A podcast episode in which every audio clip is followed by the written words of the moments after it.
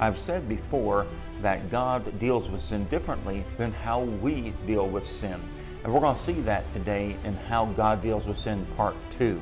Uh, we're going to see how that God specifically dealt with Adam, Eve, and the serpent in their own in their own unique way, uh, and we'll see that He disciplines them accordingly. Today, we're going to look at how does God deal with sin, part two.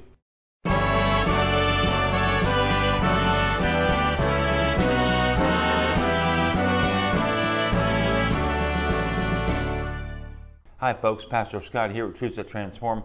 Thanks for tuning in and listening. I'm glad you're here. I want to just jump right into the lesson. This is the second part, like I said, of how does God deal with sin. And the first thing I want you to see in this second part is He disciplines them for their sin. He disciplines them for their sin. He makes them accountable. And that's not easy for a lot of people to do is to make people accountable for what they do in this, you know, today in this world. Uh, unlike mankind, God disciplines us for our sin. And accordingly, He's never too harsh, but He's never too light either. He does it with the intent of teaching us a lesson so that we do not repeat what we've done wrong. First, He comes to the serpent in verses 14 and 15. And the Lord God said unto the serpent, Because thou hast done this, thou art cursed above all cattle, and above every beast of the field. Upon thy belly shalt thou go, and dust shalt thou eat all the days of thy life. And I will put enmity between thee and the woman, and between thy seed and her seed. It shall bruise thy head, and thou shalt bruise his heel.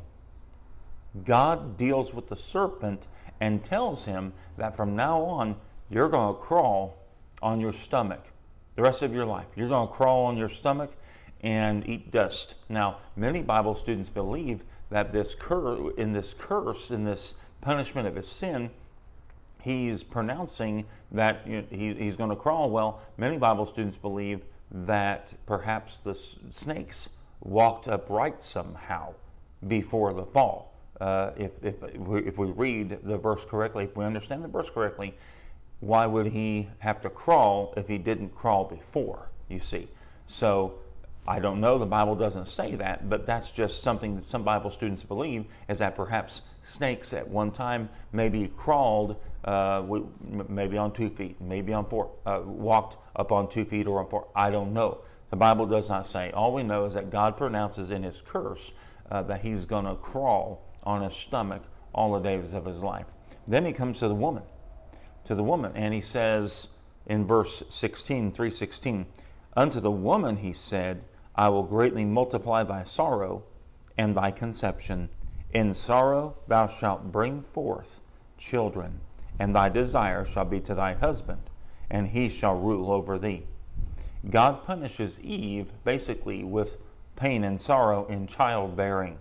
And many students believe, many Bible students believe that uh, had there been no sin in the garden, had there been no sin, that there would be no pain in childbearing. Again, we can't prove these things, the Bible does not say, but uh, God, the very fact that God pronounces this at this time tells us and leads us to believe that perhaps there would be no pain if there had been no sin. Does that make sense? I hope it does.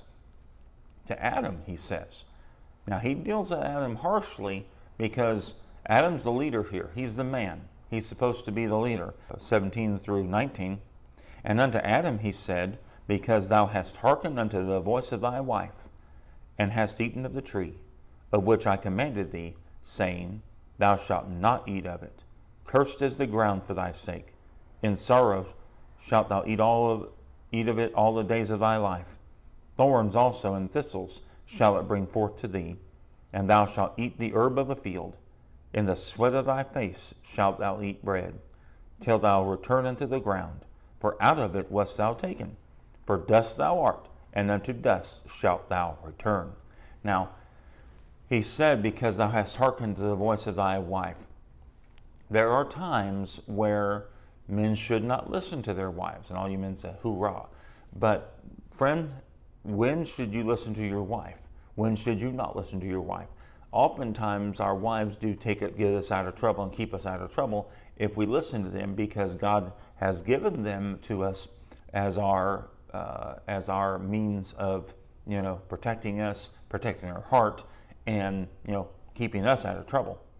But ladies and gentlemen, when should you not listen to your wife? Well, does what she says and offer uh, is what she's offering does it line up with the Bible? Does it line up with the Bible? Is what she's saying is it biblical? Is it true? Does it lead to right? You see, uh, because what Eve was telling Adam to do in this context was to go against what God wanted him to do.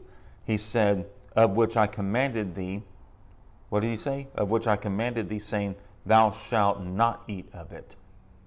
So Eve gave to her husband, and he did eat, the Bible says, when he knew, Adam knew what God had already told him. So when God tells us to do something, and man tells us to do contrary to what God tells us to do, we ought to obey God rather than men, you see. That's what the Bible teaches. God's curse to Adam is very simple. Because he sinned, because he did wrong, he must now work and toil and make the ground produce food for them to eat. I'm assuming that prior to the fall, this was not an issue, that he very, he, I guess he didn't really toil much. I don't know. But based upon what is said, he's going to have to work, he's going to be hot, he's going to, oh, this is going to be hard. Thorns and thistles shall it bring forth. I mean, he's going to get poked, he's going to have to cut away these brush. Yeah, it's not going to be easy. It's not going to be easy. And then he says, you know, for dust thou art, and unto dust shalt thou return.